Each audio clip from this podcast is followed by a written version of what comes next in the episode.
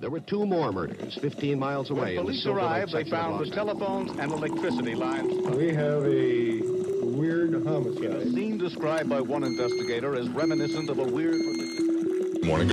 Murder. Some murders are more violent than others. On March 3rd, 1985, a woman was murdered at a motel where she worked. A murder so violent it sent a shiver down my spine. So, if you like your coffee hot but your bones chilled, sit back and start your day with a morning cup of murder. On March 3, 1985, at around 2:37 p.m., the body of Catherine Jean Jenkins, a cleaning lady at the Saban Motel in Cheatham County, Tennessee, was found wrapped in a bedsheet in room 21 of the motel. From the look of the scene, she was attacked while cleaning the room, her clothing pulled up over her breast, panties cut and torn into pieces. She had been stabbed multiple times in the chest and had wounds that penetrated through the upper portion of her vagina and into her lower abdomen. And underneath the band of her watch was a $20 bill. Autopsies would later show that it took six minutes for Catherine to die, during which she remained conscious and attempted to fight off her attacker. On the morning of her murder, at around 9:30 a.m., Catherine was left in charge of the motel, which at the time still had guests in three of the rooms. She was given the bank bag, which only had about $100 in small bills for change, and left to finish her shift. Catherine was known to carry her car keys with her when she worked, and not only were they missing, but so was her 1980 silver Volvo. It was that Volvo that would ultimately help to solve her murder when a witness saw it pulling from the parking lot being driven by a man with short, light colored hair.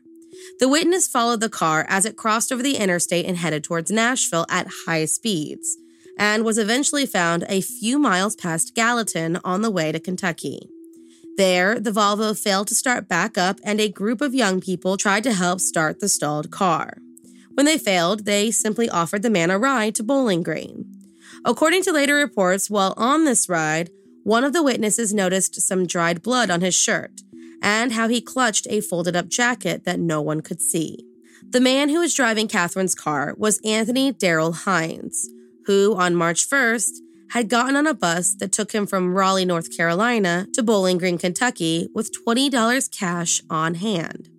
While on the bus, a passenger noted the hunting knife he had tucked into his shirt, and when he was told he could not have a weapon on the bus, Anthony claimed he never went anywhere naked. He got off the bus near Nashville, Tennessee, and checked into the Saban Motel. When he finally made it to his sister's home in Bowling Green, he told her that he was attacked by the hotel manager and claimed he had to stab the man in self defense and showed the keys to the Volvo, saying that a man who had given him a ride had attempted to rob him. Someone saw through his stories, and eventually, Anthony Hines was taken into custody where he volunteered a very different story. He claimed he had stolen the Volvo, but had nothing to do with Catherine's murder. But when he gave that little tidbit of information, the officer noted that he had not mentioned Catherine had been killed, that there was no way Anthony would have known that she had been murdered unless he was the man responsible. Not only that, but Catherine's wallet was found wrapped up in a thermal shirt not far from where his car was abandoned, as was the room key to room 9 at the Saban, the room Anthony Hines had rented. At some point, Anthony even told TBI agent that if he could guarantee him the death penalty, he would give a full confession. He was eventually charged with Catherine's murder and brought to trial, where the state brought forth his previous assault conviction, claiming this was a clear escalation that needed to be stopped with the death penalty, while the defense presented a story of a troubled childhood and proof that, while in prison for that assault conviction, had presented no serious disciplinary problems, therefore should live out the rest of his life in prison rather than die for his crimes. A clinical psychologist testified that he was suffering from a paranoid personality disorder and dysthymia, that his suppressed feelings would boil over when stressed and caused him to strike out with violence. On January 10, 1986, after being found guilty of the robbery, rape, and murder of Catherine Jenkins, Anthony Darrell Hines was sentenced to death. Thank you for joining me in my morning cup of murder. Please join me again tomorrow to hear what terrible thing happened on March 4th. Don't forget to rate and subscribe and let me know how you like it. If you want to help support the podcast, there's always Patreon or just sharing it with your true crime uh, with your true crime obsessed friends. And remember, stay safe. Today's episode is brought to you by HelloFresh. With the holidays coming up and the end of the year approaching, things are getting a bit busy and a bit stressful. So, why not take a few major things off your plate, like meal planning and grocery shopping? HelloFresh cuts out the stress of planning out your menu and delivers easy to follow and delicious recipes right to your door, which means you can enjoy cooking and get dinner in about 30 minutes or less.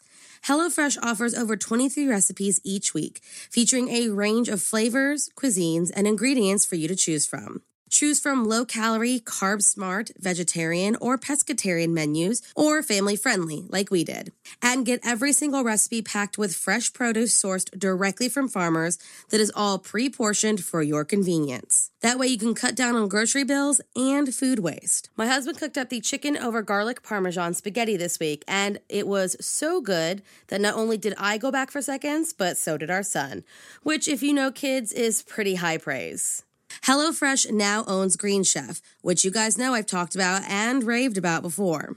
My new favorite thing is to switch between the two and make a perfectly curated menu that my family loves. Now you can get a discount from both. Go to HelloFresh.com slash morningcup10 and use the code morningcup10 for 10 free meals, including free shipping.